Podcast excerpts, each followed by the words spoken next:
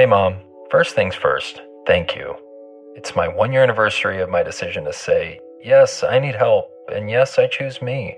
And that's the miracle. I'm lucky that the strongest person I know is my own mother. Love you, Mom. Maxwell. Be that strong person who makes the difference. If your loved one is struggling with drugs and alcohol, reach out to Caron for a different kind of addiction treatment. Visit caron.org slash lost. Today's podcast is sponsored by June's Journey. June's Journey is a hidden object mystery game which transports you into a bygone age of mystery, danger, and romance set in the glamorous 1920s. You'll play as June Parker as she embarks on a quest to solve her sister's murder. But that's not all. You'll let your imagination run wild as you get to customize your own luxurious estate island with expensive gardens and beautiful buildings. So, can you crack the case? Download June's Journey for free today on iOS and Android.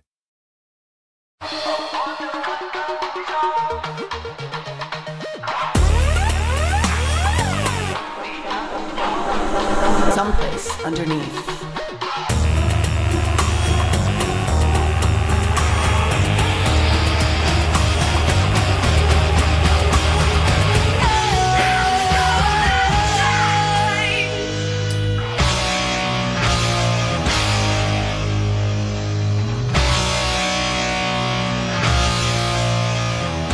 Yeah, let- let's start it as a ghost story. Oh, welcome to Alaska. Oh no, it's cold. I think that is on their sign. Welcome to Alaska. Oh no. it's just howling wind. Just kidding, Alaska. I've seen photos of I've never been there, but there's uh, beautiful parts of Alaska. I bet it's beautiful with the, you know, when you get some greenery, but the snow, like anytime it snows that much, like you go blind because the sun goes cow cow from it. Also, uh, I believe it's Alaska where they only get there's certain times a year where they don't get sunlight for more than a couple hours, and I think it kicks up the suicide rate really hard. Yeah, I think there was a movie, a vampire movie about that. Thirty Days of Night was pretty rock and roll. I think I saw that, or maybe I read it. I don't know. Something. I don't know. There's so many vampire movies. But getting to Alaska, you go through Canada, and you go through this little thing, British Columbia. That's correct. Hey, Wow, good job. Welcome, welcome, everybody, to Someplace Underneath. I'm Natalie Jean, and joining me is Amber Nelson while she lets me scream in her at her face about horrible, horrible things. You've done lots of research on this, and I'm just glad to sort of be like your your bouncy bag. I like to hear your thoughts because you're smart and we have a lot in common. We're friends, but sometimes your perspective is just different enough from mine that I'm like, okay, I can pull back from whatever like confident, like I'm screaming this very very forceful thing that maybe uh maybe I'm wrong sometimes. You know? maybe I'm wrong. You never know. It takes two to tango. Um it does. I was driving to the Grand Canyon and people were like, don't go there. People go missing all the time. And I was like, whatever. It's just like a quick little bloop. There's the Grand Canyon. But I was driving through it and it was just these endless trees. That was haunted forests, miles and miles. And I was like, this is where people go missing. I see. Yeah, and that's why we're we're talking about this subject today. Even though America gets all the credit for all the missing women, Canada can get off their high horse because they've got a big problem. Oh, yeah? Oh yeah, especially in this area that's known as the Highway of Tears, which is what we're talking about today, which is on the west side of Canada in BC By the British. Columbia. Yes, off right right upon the ocean. Oh, so describe like I'm driving through here. Is it cold? Is it dreary? Is it gray skies and trees and ocean? It is. It's mostly okay. So, Amber, you grew up. Well, you grew up in Saudi Arabia, and then you lived in the South. Mm-hmm. I know that you lived in smaller towns. Did you grow up in an area where you could drive for a long time on like one single road, and Yeah. There was nowhere to turn off, and also no people?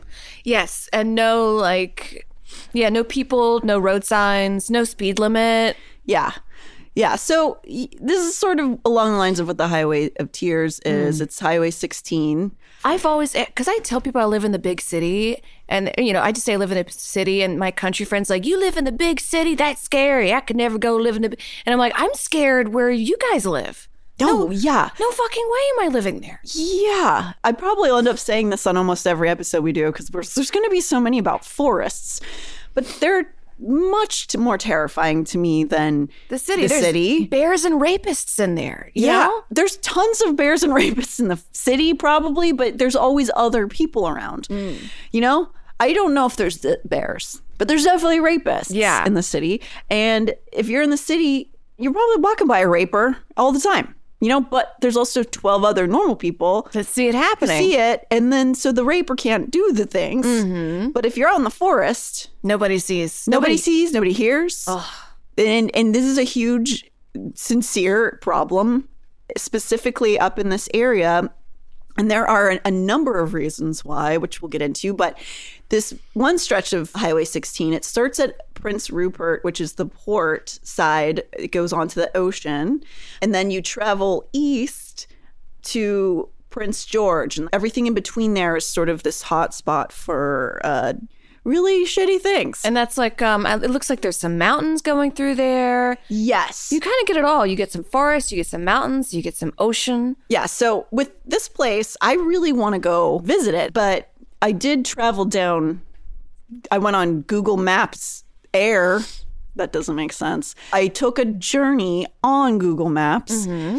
and just kind of drove via Google Maps down the roads. And it does really remind me of where my grandmother and some of my family live up in northern Michigan, where it's really beautiful, but desolate and mm. very poverty ridden. There's no jobs. No, there's not. And there's some other systemic issues that we're going to talk about that caused a lot of that problem.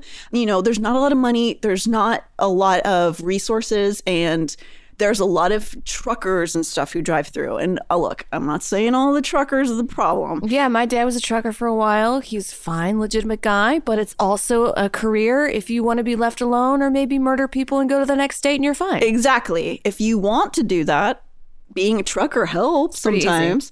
Um, so there's a lot of logging and whatnot going on up there. So people kind of pass through. It's like a way station. A lot of these areas in this uh, highway. And um, you know, Kissel's dad too. He was a trucker, and all he did was make Kissel hold aborted fetus posters. Otherwise, you know, he's fine. So let me just explain because I need visualization a lot to really like get where this is. You have the west coast of America, and then you have the arm of Alaska. It's sort of like jutting out if you're looking at a map. So this area, it would be sort of like in the armpit of that, and Yeah. that is just anatomical. I am not saying it's an armpit, Yeah. but it like would be the armpit. So I imagine wind gets up in there and swirls around and can't escape. Like it seems very windy. Um, I I would imagine. I would imagine it's pretty windy. It looks like it would be, and it is sort of in that spot. So Alaska, which by the way, when I'm like looking at these things, I'm so used to our the maps that we get in, you know, elementary school geography that shows Alaska just floating off to the side of our country. But it's connected, right? It well, it's in between. So it's the west coast of America, and then it's a big stretch of Canada, and then Alaska's above it as the arm sticking out. So the armpit is the Canadian part. Again, armpits are very important. Mm-hmm. They expel toxins. I would imagine the toxins come from America, and Canada expels them out of the armpit area. There you go. So the Alaska part, Alaska's fucking huge. It's huge. It's bigger than Texas. It's right? bigger than I think it must be landmass wise bigger than half the I mean it's like the size of half the country. It's Oh my really God. crazy. And like 10 people live there. Yeah, it's just mostly I think barren. Mm. Um or I don't know. It's prob- I snow, there's snow there. There's snow and there's mountains. There's probably like indigenous people from there. there Absolutely. are. That's one of the things that we will talk about. This is a lot of, um, unfortunately, this is a very big problem within the Indigenous community, especially with the Indigenous women. Um, this area of the Highway of Tears is largely uh, a lot of the, the problems that they face are directly focused at the indigenous women there, and it sucks. Yeah, they just take them and like no one cares. No one cares enough to go look for them or where are you going to go find them? This just stretches a forest forever. Yeah, yeah. So there is a huge, huge disproportionate number of missing and murdered indigenous women on this stretch. So I just want to name off a few of the missing people. Tracy Clifton, Helen Claire Frost, Jean Virginia Jenny Sampare, Doreen Jack and her two children, Cecilia Ann Nikal, her cousin Delphine Nikal. They also have a female relative who was murdered. Uh, Lana Derrick, Wendy Ann Twist Rate, Nicole Hoar, Margaret Newski, Mary Madeline George, Tamara Lynn Chipman, Beverly Warbrick, Bonnie Marie Joseph. These sound like nice ladies. Yeah, Madison Maddie Geraldine Scott, Immaculate Mackie Mary Basil, Anita Florence Thorne, Frances Brown, Cynthia Martin, Laureen Campbell Fabian, Oh, how are you going to murder somebody named Bonnie? You know what I mean? She didn't have nothing coming to her. or Laureen. Yeah, or immaculate But- Mackie Mary. These specifically are missing cases. So those all are women who are currently unaccounted for. They could still be alive. So they that is exactly it. And this entire show is based around missing people instead of the victims who have been murdered. Specifically because I feel like sometimes the missing people get lost in the storyline of the murder victim because people like to have a button on the end of a story. And that's not to be shitty. I'm not saying that in a way that people are being cold when they hear these cases yeah. But there's people have to have a way to process this kind of horrible information. And so sometimes if there's no closure those stories kind of go by the wayside. And i just always put myself in the place of what if you didn't know or somebody you loved desperately was? You didn't know if they were suffering they didn't know if they were in pain if they needed help if they were happy if they were still around Yeah, because they might Like- be in human trafficking. And there's a lot of human trafficking going on. or just dealing with like terrible mental illness and you know ending up homeless from that and just how would you ever live a day with any sense of joy or peace Yeah, because they could be out there being like, I hope someone says my name and maybe finds me. right so that's specifically why we're doing this on the show and those names that i just listed are all missing mm. so even though the murdered victims are incredibly important and we don't want to forget them we're going to focus, as always, on the missing people. This is an astoundingly large number of cases for the population in this area. It's really small. There's only towns on the Highway 16 in that area. The population, in fact, is so small that multiple people on that list are related to each other. You, you saw there were a couple people with the same last name, but even some of the people with separate last names are cousins. Yeah. And you could say, like, well, just move. But if you're in this area, your whole bloodline is in that area, your cousin, your mom, your uncle, everything you know is there, and you're too poor. It- well, that's oh, yeah, that's a huge part of it too. Is the poverty level is just it's just ravaging yeah. the area. They don't even have cars. They hitch a ride with people, right? A lot, a lot of them do, and that is one of the issues we'll, we'll come across here. In general, Indigenous women are six to ten times more likely to be murdered. Okay, so British Columbia itself is basically like the size of California and Nevada, but it has, like, if you combine those two, it has a much smaller population than those two states. So there's five million people in British Columbia, and if you take that same land number with California and Nevada, that we have 40 million people. So it's 5 million to 40 million in the same mm-hmm. amount ish kind of space. so, like, way bigger landmass and way Yeah. fewer people. yeah, so it's still, you know, of course, there's still towns. It's not just people spread out through British Columbia. It's like mm-hmm. these little pockets. And then huge amounts of forest that we haven't destroyed yet, which maybe we should because it seems like it's a problem. Bulldoze it and Let's find a few bodies. Fucking make some malls in between there. No, I'm kidding. But am I? A job. yeah, put one mall and, like, you go work at TJ Maxx, I go work at Marshall's. It would be nice. Something. So yeah, so for reference here on this part of the highway, the biggest town is Prince George, which has about 86,000 people, which is really fucking small. Hmm, How many? 86,000. That's like Greenpoint. Yeah, basically. I mean, I don't even. I think it's probably Greenpoint's probably more than that. More than 86,000. I I bet. yeah.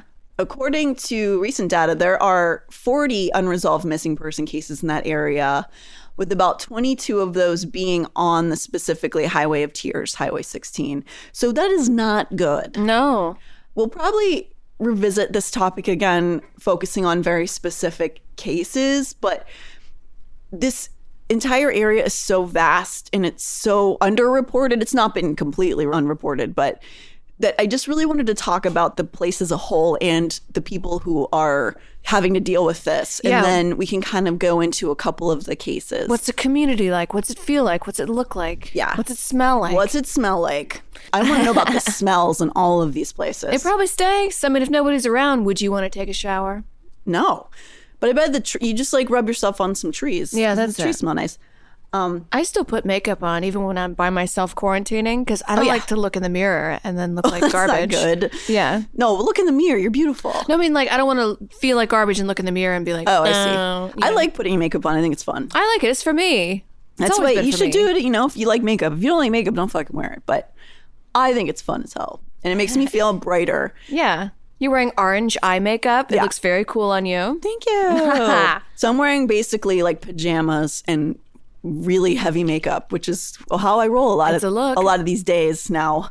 so yeah, so. Uh, even though I'm saying there's 40 unresolved missing person cases, it's probably a lot higher. We don't really have a full number. We probably never will. There's probably some people who are never recorded that are born and raised. They're teenagers in British Columbia and they're not even in the system. Yeah, and within the indigenous communities too, there's a really big distrust of authority figures. Yeah, and so they don't always go to them. No. But there's reasons for that. It's not just because they don't like cops, it's because they have a history with what's happened to them. So I want to just give a quick shout out to the book Highway of Tears by Jessica McDiarmid. And then there's a CBC podcast on their network that is called Finding Cleo, which has a lot of great uh, info. And then there's the documentaries Highway of Tears and Finding Dawn are really good uh, information sources Okay. and really interesting. On into uh, the Highway of Tears, there's a really great saucy woman who's talking through the whole thing. Who just doesn't have any more time for people's bullshit, and I love her.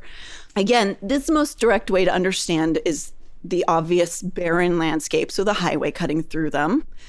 It's beautiful, and it's. I'm glad we haven't destroyed all of our natural resources, but it really helps aid creeps who want to find victims. They can just go dump a body and like who's gonna go stop them?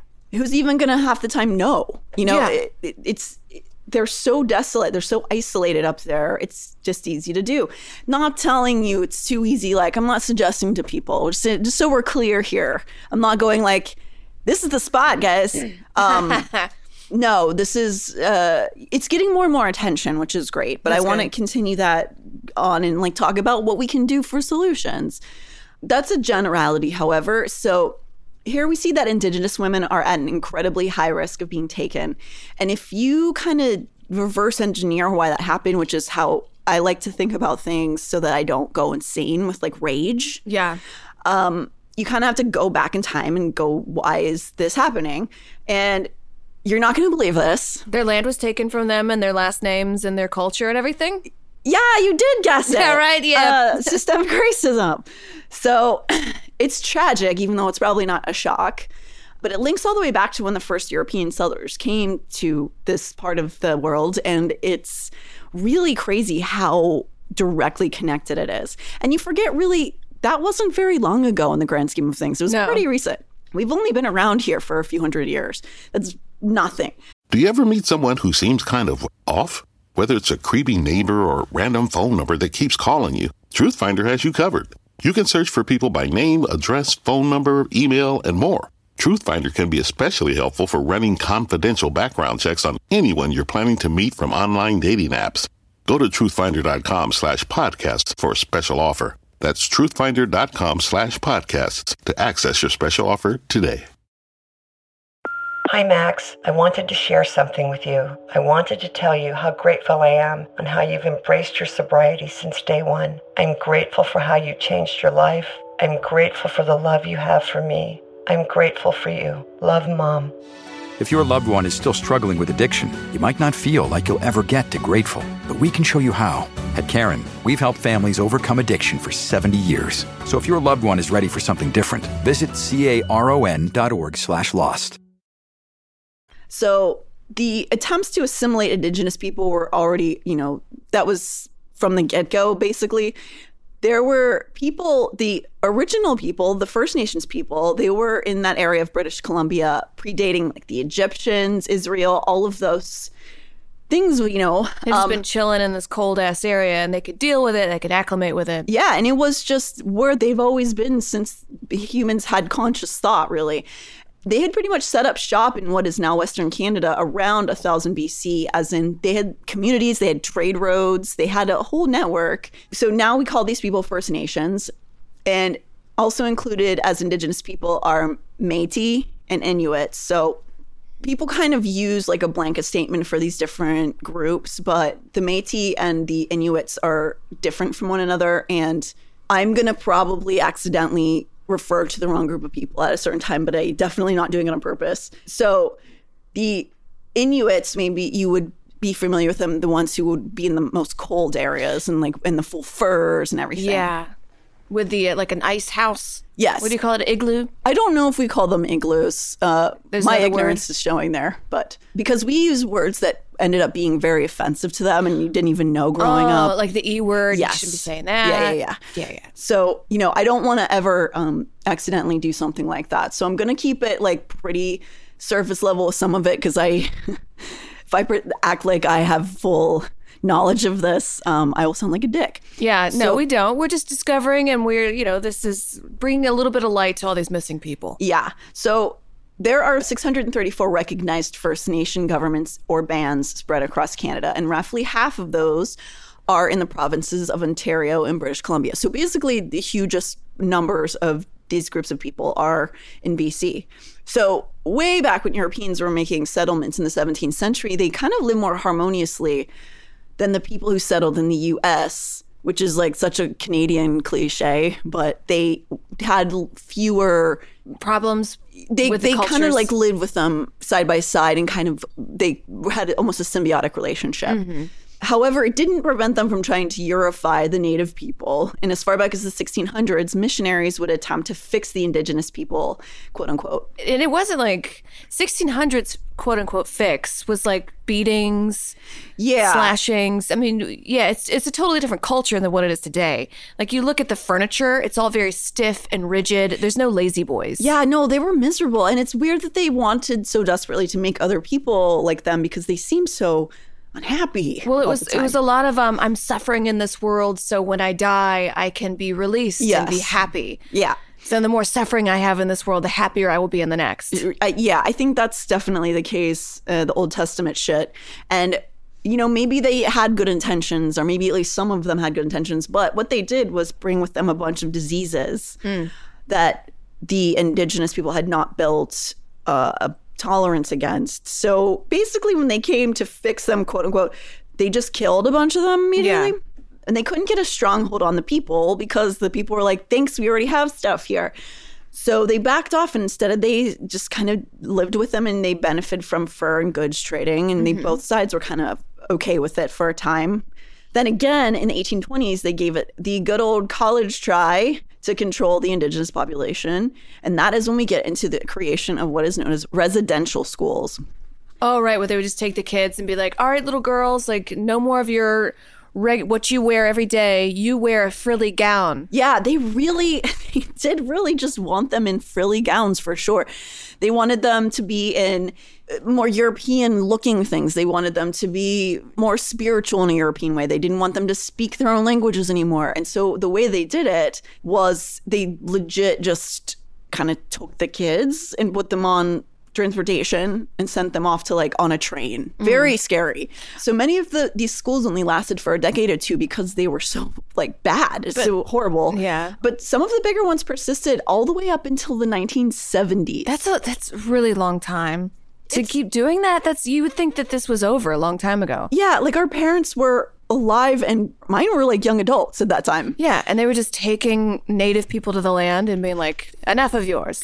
Yeah, and then by the 1970s, it was a little bit less insane, but still really bad. So, unsurprisingly, a bunch of kids who are forced out of their communities and left into the hands of adults who wanted to control them were severely abused, mm. including rape, beatings. They often had their heads shaved. Boys were given forced circumcisions, mm. imprisonment for days in the dark as punishment, sometimes on fed rotting or barely edible food, and there was nothing but religious abuse. Mm. So they were forcibly stripped of anything that had to do with their people's spiritualism and had Christianity and colonialism thrust upon them, and they had no choice in the matter. They were essentially fucking concentration camps, if we're just going to be Yeah. blunt about it. Yeah. Anytime someone puts you on a train, nothing. Yeah, you happens. don't. Yeah, they they always say it's going to be fine. It's and it's never fine. It's not going to be fine. No, there's never somebody who pushes you onto a train without you wanting to go on a train. There's never a time when that's going to be a fun end for you. No, like I love trains, but I want to Yeah. like I like the Amtrak, and I sit and I look at the beautiful mountains and whatnot. Yeah, you gaze out the window, but you. you I get on that train You know where you're going at the end of the train ride. You're not Yeah. usually like, I wonder where this is going to lead. um, so why did this happen again in the 1820s? You ask. Because they didn't need Mm. them as soldiers anymore against the British. Yay! So they basically had stopped fighting with the British and they were using a lot of the indigenous people to fight the British. Yeah. And then as soon as they didn't need them for that anymore, they're like, okay, now let's make you more white. Let's do it. Yay. Because we do nothing wrong. We're great at stuff. Um, so the efforts to bend them to the colony's whims kind of just resumed.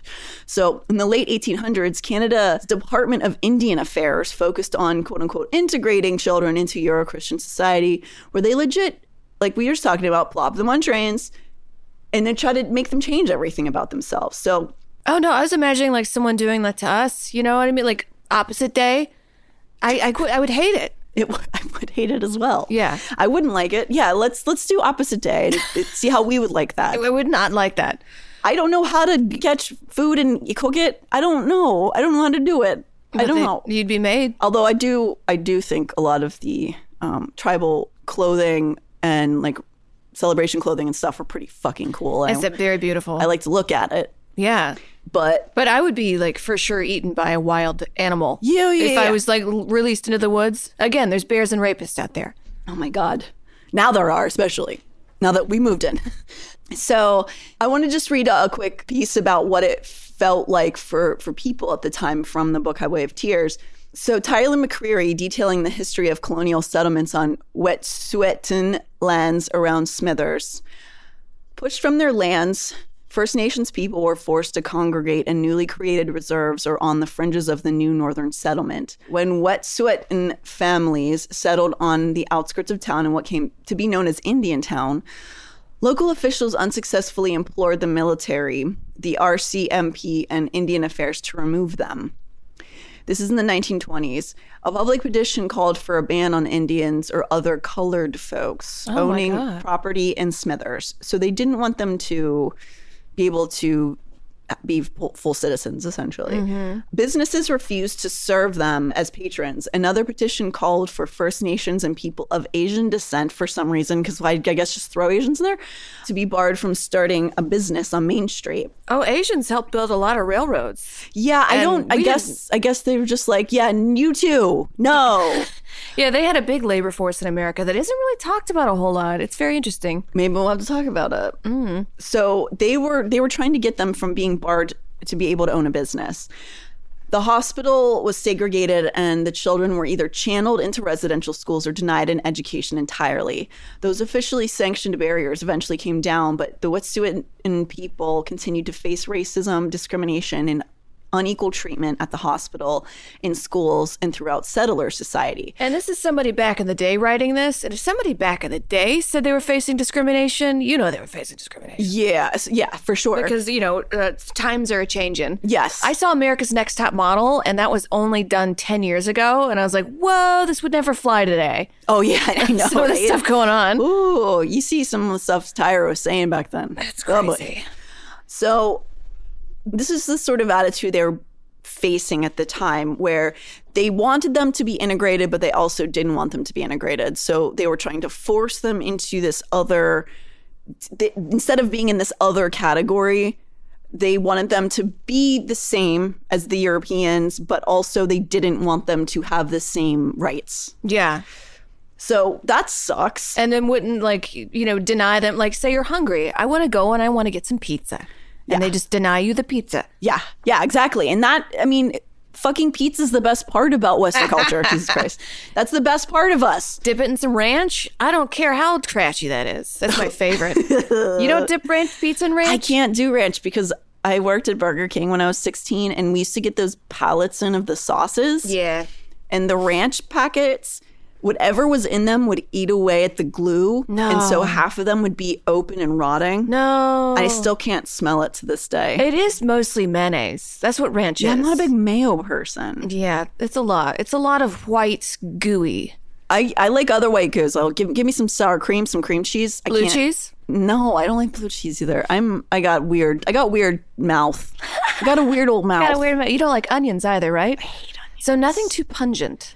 I guess so. I like garlic and stuff like that though. Garlic bread, butter garlic bread. oh yeah, I'll fucking eat that all day until go. I die. See, again, I could not cut it out in the wild. No. Because I'd be like, where is my garlic bread, sir? so this was a really long and arduous battle for Native people to be able to reclaim some of the land the crown just took.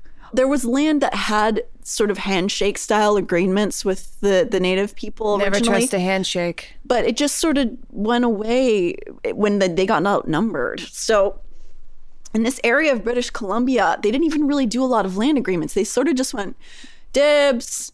Yeah. We call dibs on it. I owned it. I put a little white flag on it. And then people that were native to that land were like, yeah, whatever. Yeah, right. And then I guess the person who put the flag on it did end up winning. Yeah, and and the indigenous people were sort of left going, "Okay, what do you want us to do?" And they're like, "We don't know. We're just gonna be mad at you for two hundred years." Yeah. Yeah, so the fact that they wanted them to be integrated but not integrated, the idea of their version of reparations was taking place, like I was just talking about people like wanting to own businesses and stuff. But some white people didn't like it. They got paranoid and they were given a lot of misinformation. And it is legitimately like a they took her derbs situation. Oh, yeah. so Interesting. Oh, so like give them misinformation. So it's like Facebook or something. Well, it's it's like, yeah, it's like it's like Mark Zuckerberg has always been with us in different Yeah. ways. But it was it was sort of the idea of like, well, if they can have jobs, they want to come and just want to get rid of us, even though they were technically already on their land, you know. And they're like, well, they want to take back their land, and we don't think it's okay. So this misinformation was really rampant, and so in the book they go on to say there was a lot of misinformation about what would happen during the treaty process. This whole idea that you're going to lose your private land. This was the rallying cry of the rednecks. And I think I can say rednecks because I'm not a redneck, but I identify as white trash. Ah, right. So. I think that that's close enough. Remember that song? I'm a redneck woman. I ain't no high class broad. Kind of. Dun, dun, dun, I'm a northerner. So that maybe hmm. didn't get played as much for me. Well, there's there's rednecks all over the place. That's true. You're right. You're you're absolutely right. I consider rednecks more of a southern thing because of isn't the rednecks come from the sun? I think so. Maybe neck. hillbillies are the northern, or is that Yeah. middle America? I think where I grew up, it was more of a hillbilly situation. Hmm. But I think I can also connect with rednecks enough that I can say it. And also, the guy who is speaking in this book is himself a redneck. So. Hmm. I will continue to say it. And of course, so Bill, this man, Bill, uh, that was the rallying cry of the rednecks. And of course, it was a bogus issue right from the beginning. It was never in any jeopardy. First Nations blockades were commonplace, and confrontation, sometimes violent, erupted. Tensions were growing in the Hazeltons over Native Indian blockades of roads preventing loggers from working in the valley, declared one newspaper story. Another recounted how a group of Kitwanga locals aligned with logging interests lit a First Nations blockade on fire, threw gas bombs, and drove a truck into it while six people were inside. Oh, people are just there's there's a whole war going on. I never even knew about. Yeah. So all of this is sort of leading up to what we're seeing now. Mm-hmm. the connection many of these missing kids and women had direct parents who had been victims of the cultural genocide up there. So Matilda Wilson's daughter Ramona was killed on Highway 16. She is talked about a lot, Ramona Wilson. Um, she's become a bit of a poster child for this movement.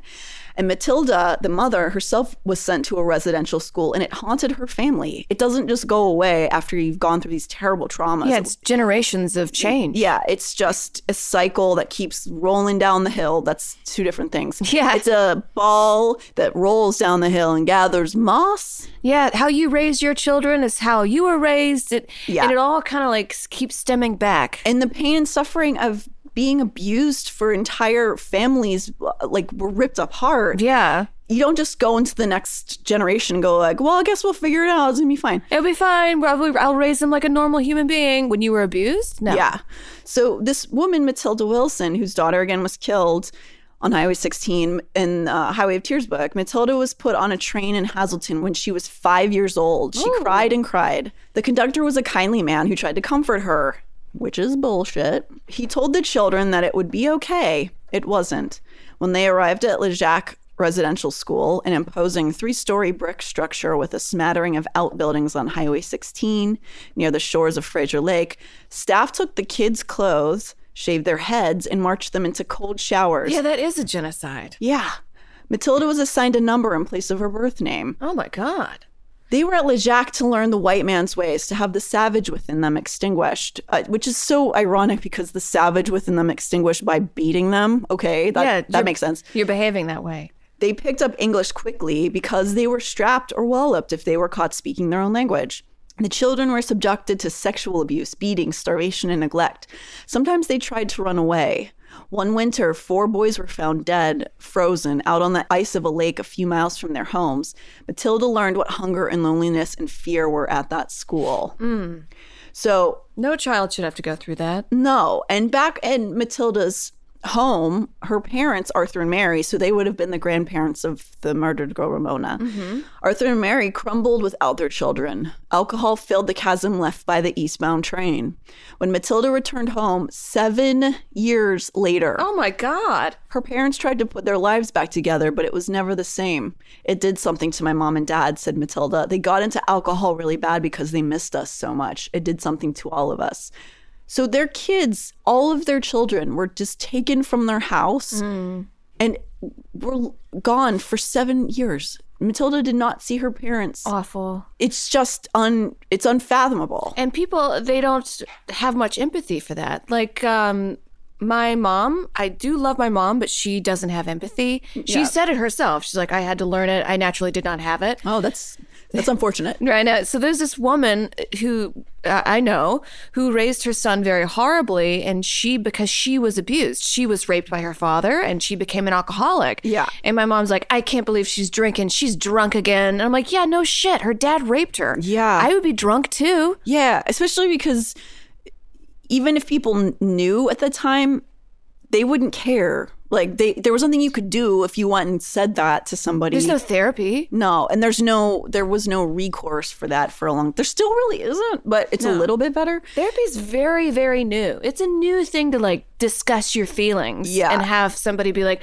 oh, your childhood really matters. And like how you were raised is effective of how you are an adult. Yeah. It's all very new. Yes, for sure. And that's why when we talk about a lot of these criminals that we will on this show, I- do have a, a sense of sympathy to an extent for some of them because a lot of them had next to no shot in life, but then you do these things and you can't be a part of society anymore. Just the way it goes. You can't ruin a bunch of people's lives and then just be like, I was sad. Yeah.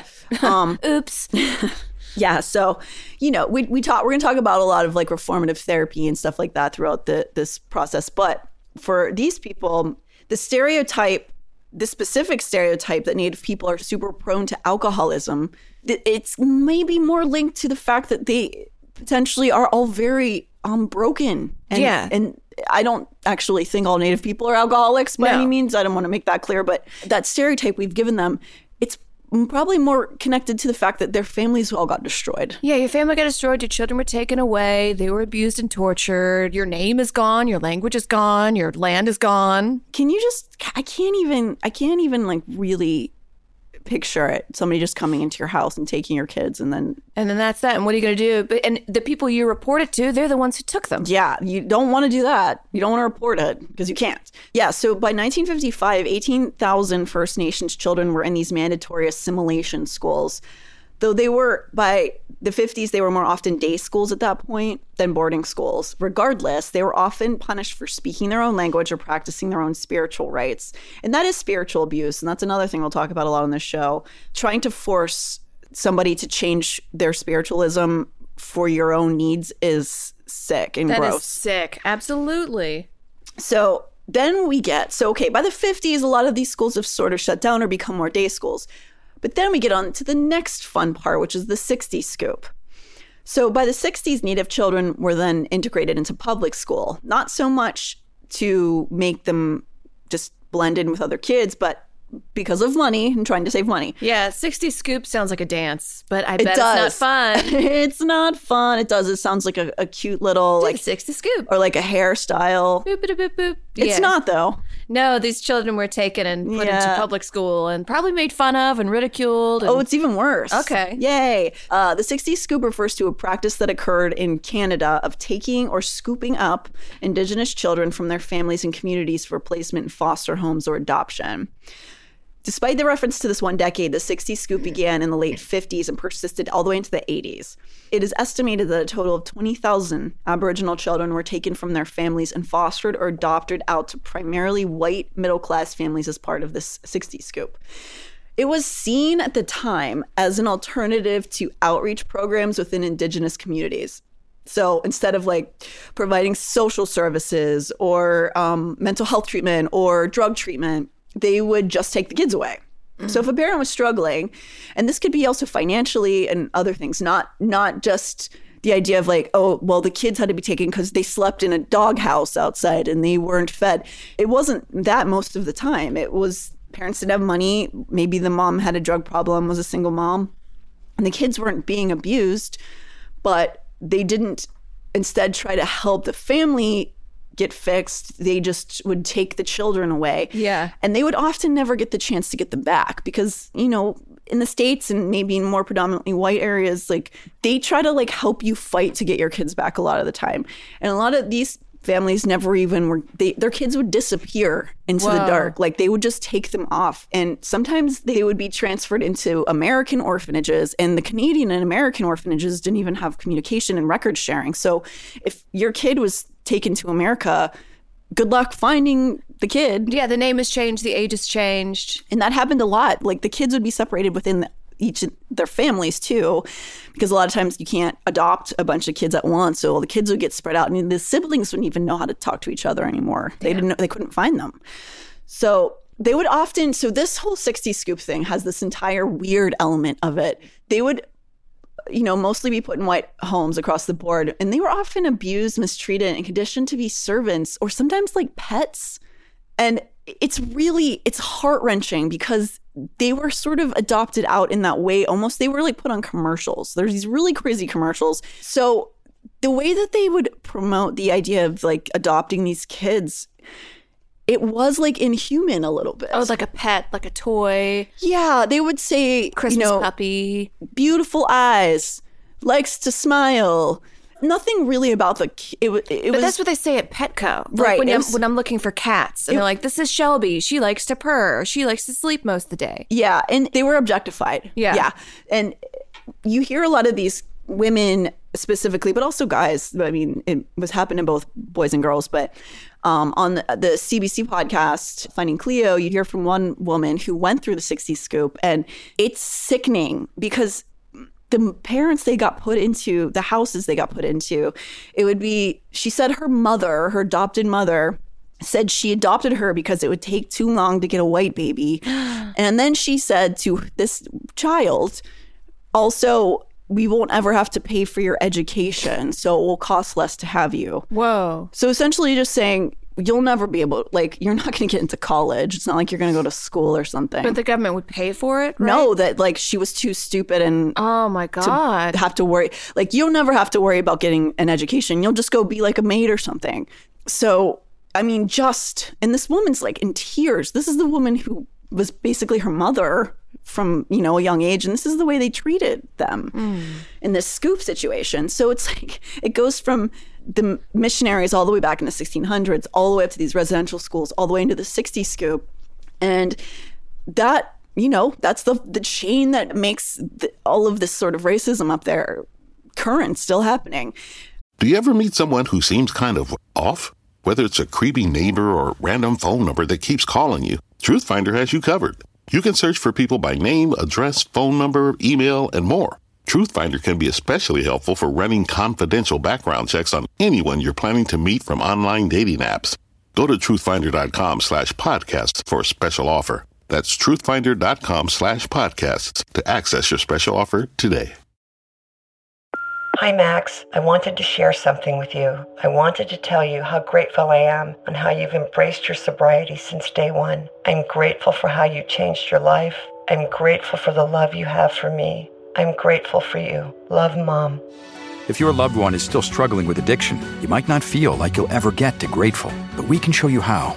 At Caron, we've helped families overcome addiction for 70 years. So if your loved one is ready for something different, visit caron.org slash lost. And then another part, the element that is a big problem is the police. Mm. Whoop whoop. That's the sound of the police. there you go. So that to this day, the indigenous community is over policed and underprotected in that area. And then that's not a surprise coming from the fact that a couple decades ago, they were trying to prevent them from being able to own businesses or, you know, be full citizens. So this racism just continues. Not only that, but much like in the States, there is a problem with holding police responsible. And I'm not saying this as a slight on the officers. I'm not saying like all police are trash. I understand how people can feel that way right now. But on the side of their car, it says to protect and serve. Right. And are they doing that for these community? Right. And my issue comes more than anything within the institution itself, which does not really regulate or manage cops. They have almost a free go at whatever they want to do. And when that happens, you're drawing in the wrong people, the And people who like want power with unchecked power, essentially. Yeah, and I've seen some videos of police stations, and they don't look nice. Like the the No. cops themselves are sitting in squalor.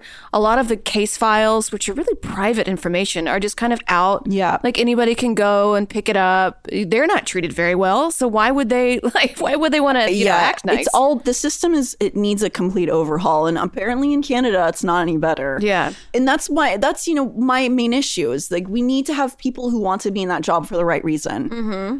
So in this thing, uh, this uh, study called the Cedar Project, which studied Indigenous youth drug use, reported 14% who had police interaction were physically beat up by the cops. In Prince George alone, 4% of the kids who interacted with cops reported being straight up hard by the cops. oh my Kids, god, like minors. really? Yeah. And like again, who are you going to report that to? Yeah. these are the people that you report it to. and especially in such an isolated area because you can usually go to oh maybe if you have all the time and money in the world you could go to a like higher up institution to try to fight that out there you ain't got nobody No. those local cops Just you and the wind. it really is all you got to do you got to ask the wind to blow them away into another town that's your only hope That's it. This is like women in the military. It's like that problem. Yeah. It's like who you're going to report it to when the person you report it to is R-ing you. Yep. Yeah, yeah, yeah. We're getting a lot of that here. And there also is the problem like the courts tend to respond and this is also from highway of tears the courts tends to respond to indigenous girls as though it is inevitable they will end up becoming criminal drug alcohol addicted or seriously ill on the street and that their lives may only be salvaged through the harsh treatment of the criminal law. So the native women's association of canada noted that it is common for indigenous women to enter the youth criminal justice system for minor offenses public disturbance shoplifting a minor aggression and end up in prison for subsequent administrative offensive breaching bail or probation conditions or failing to appear in court. So essentially they're getting put into juvie in these really harsh conditions for shit that I definitely did as a kid. Like stealing gum. yeah, or being shitty to authority figures. Yeah, and then you put them in this like really hard, like extra harsh condition, and it teaches you to behave a certain way. Yep. And then so boom, you do something that's going to land you in prison forever. And it is same as in the states. Then when you end up having to pay all these court fines and stuff, and if you're not able to do these things, and you can't Yeah. get around. There's a lot of people in prison just because they can't afford to pay for a court fine. Well, yeah, there's been a study. I forget how many people, but people who haven't been tried guilty. There's been so many people in jail who've died of COVID in jail while awaiting trial. Oh my weren't God. even like sentenced. They were just in the wrong place, wrong time, picked mm. up, yeah. didn't do nothing. Yeah, yeah, yeah. It's so fucked, man. So it just basically sets them up to fail. We punish people for being poor for a, a fucking sure in this country and in Yeah. Canada. It seems like we punish people for being poor. Get a ticket, can't pay it. Yeah, you're, then Bigger, then, go yeah. to jail. Or You- like your bank overdrafts.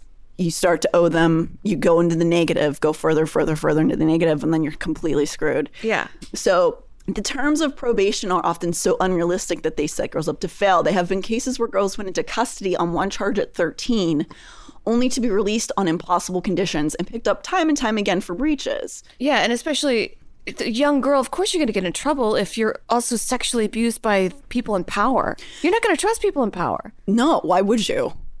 I'm I'm just a little basic bitch white girl, and I've had terrible interactions with authority figures. Like that's why those sorts of jobs, like police officers, should be protected. Same with politicians.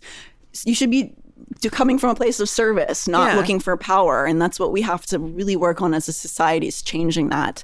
But um, so given few opportunities. They're looked down upon for no reason. These underage girls and young women sometimes turn to drugs and prostitution also very limited job opportunities. So their communities Yeah. are so insulated that if there are villains in place, they literally have nowhere to turn. And not shockingly, authority unchecked draws sick fucking people.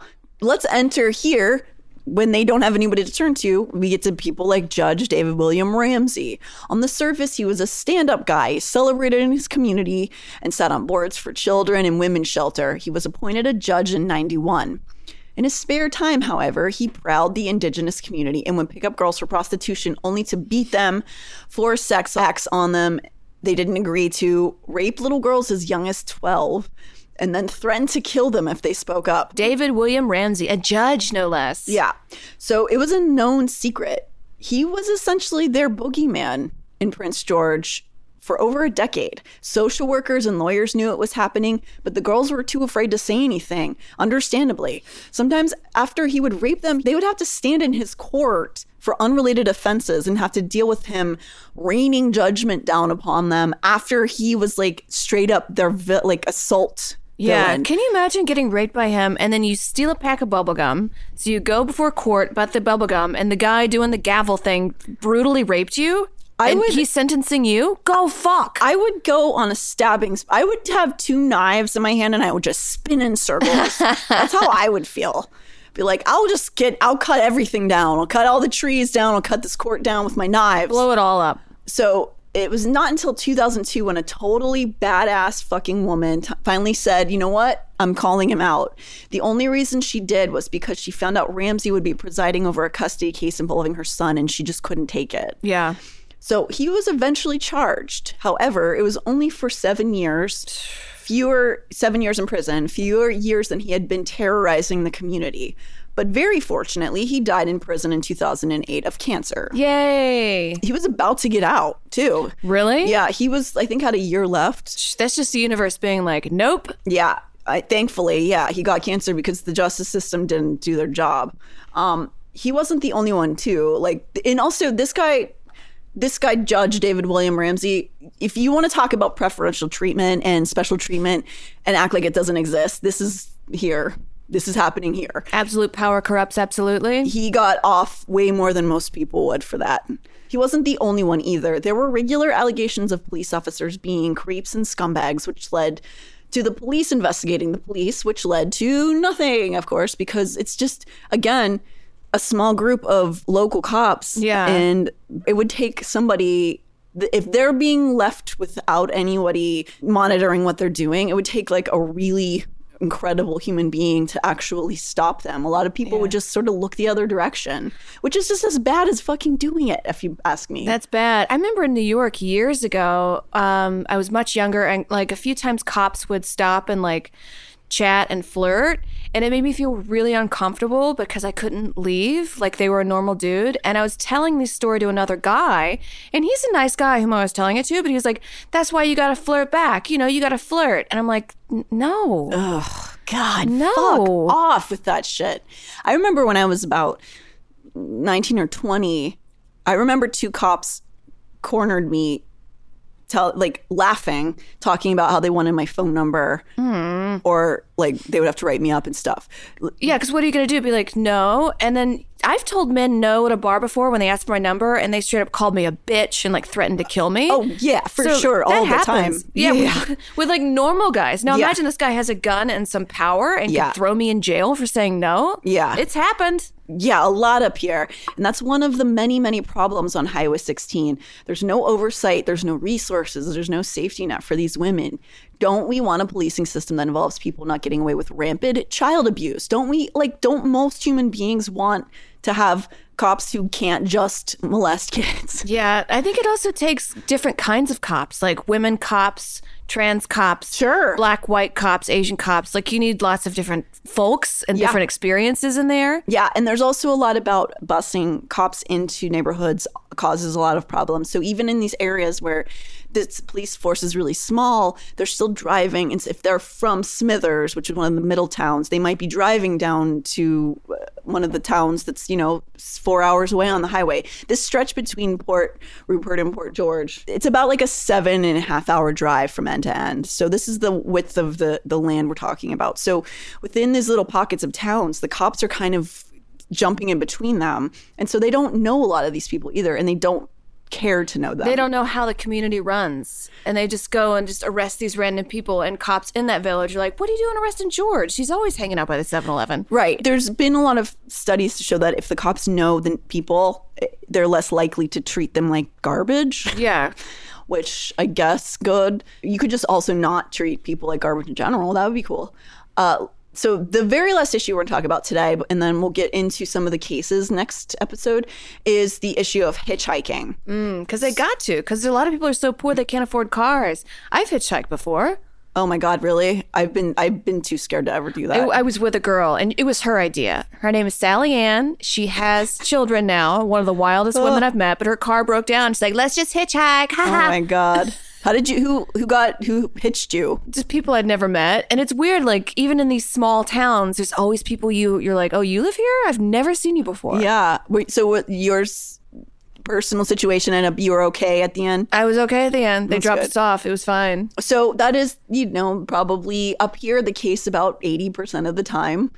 Why do people do it? Well, like you just said, most of the towns there's simply no other options. Yeah. Public transport barely exists. No buses. people don't often make enough money to own their own car. Um, There's no job to get a car. No, and if you do have a job, it's it pays next to nothing, and there's no resources for you. So because the towns are all so familiar with one another, hitching was and is basically part of the culture there, for better or worse. It's not people aren't excited about it; it's frowned upon.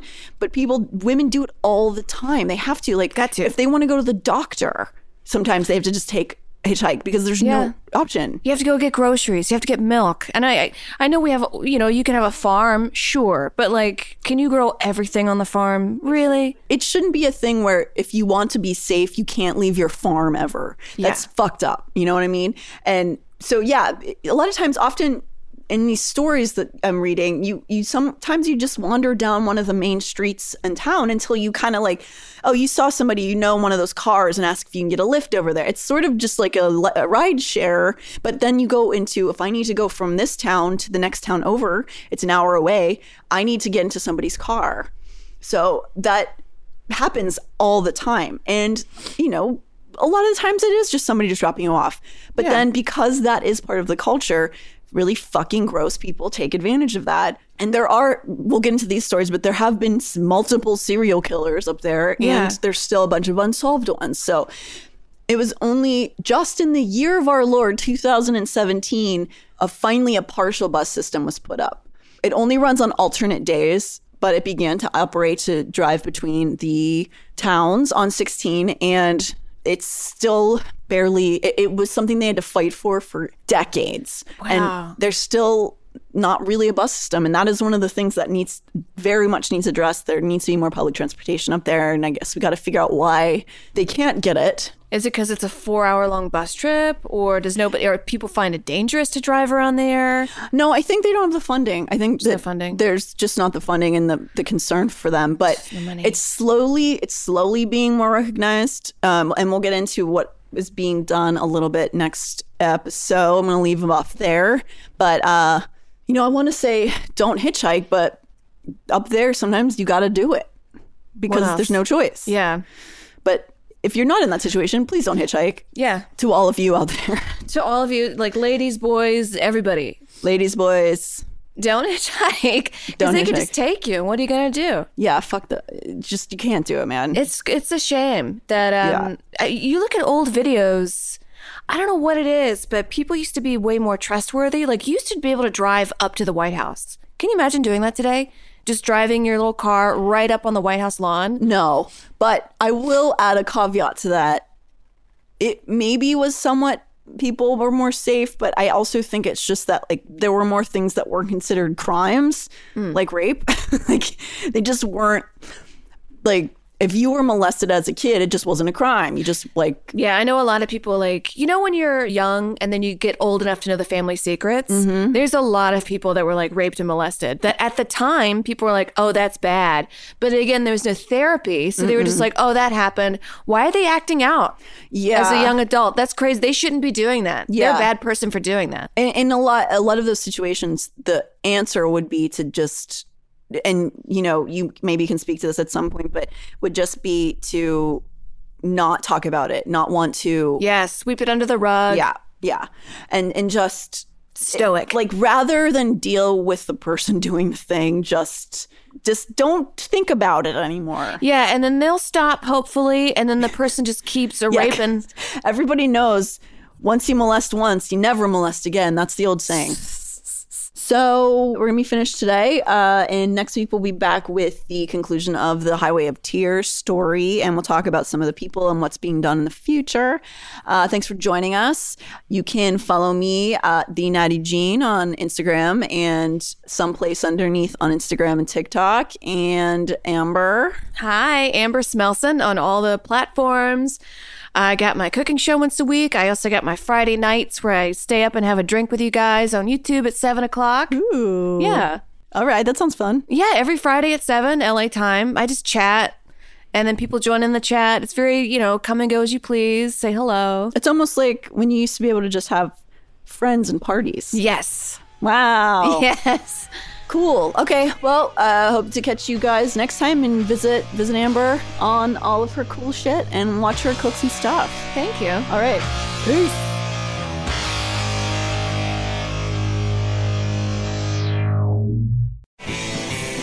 This show is made possible by listeners like you. Thanks to our ad sponsors, you can support our shows by supporting them.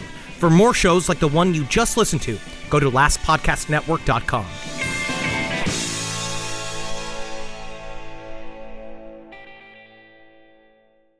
addiction plays hardball. He would hit me with these verbal attacks. I just said to him, I love you so much. You're such an amazing person. I can't take this ride anymore. It was the fact that dad made that sentiment and broke down. And years later, he told me it had a huge impact on him.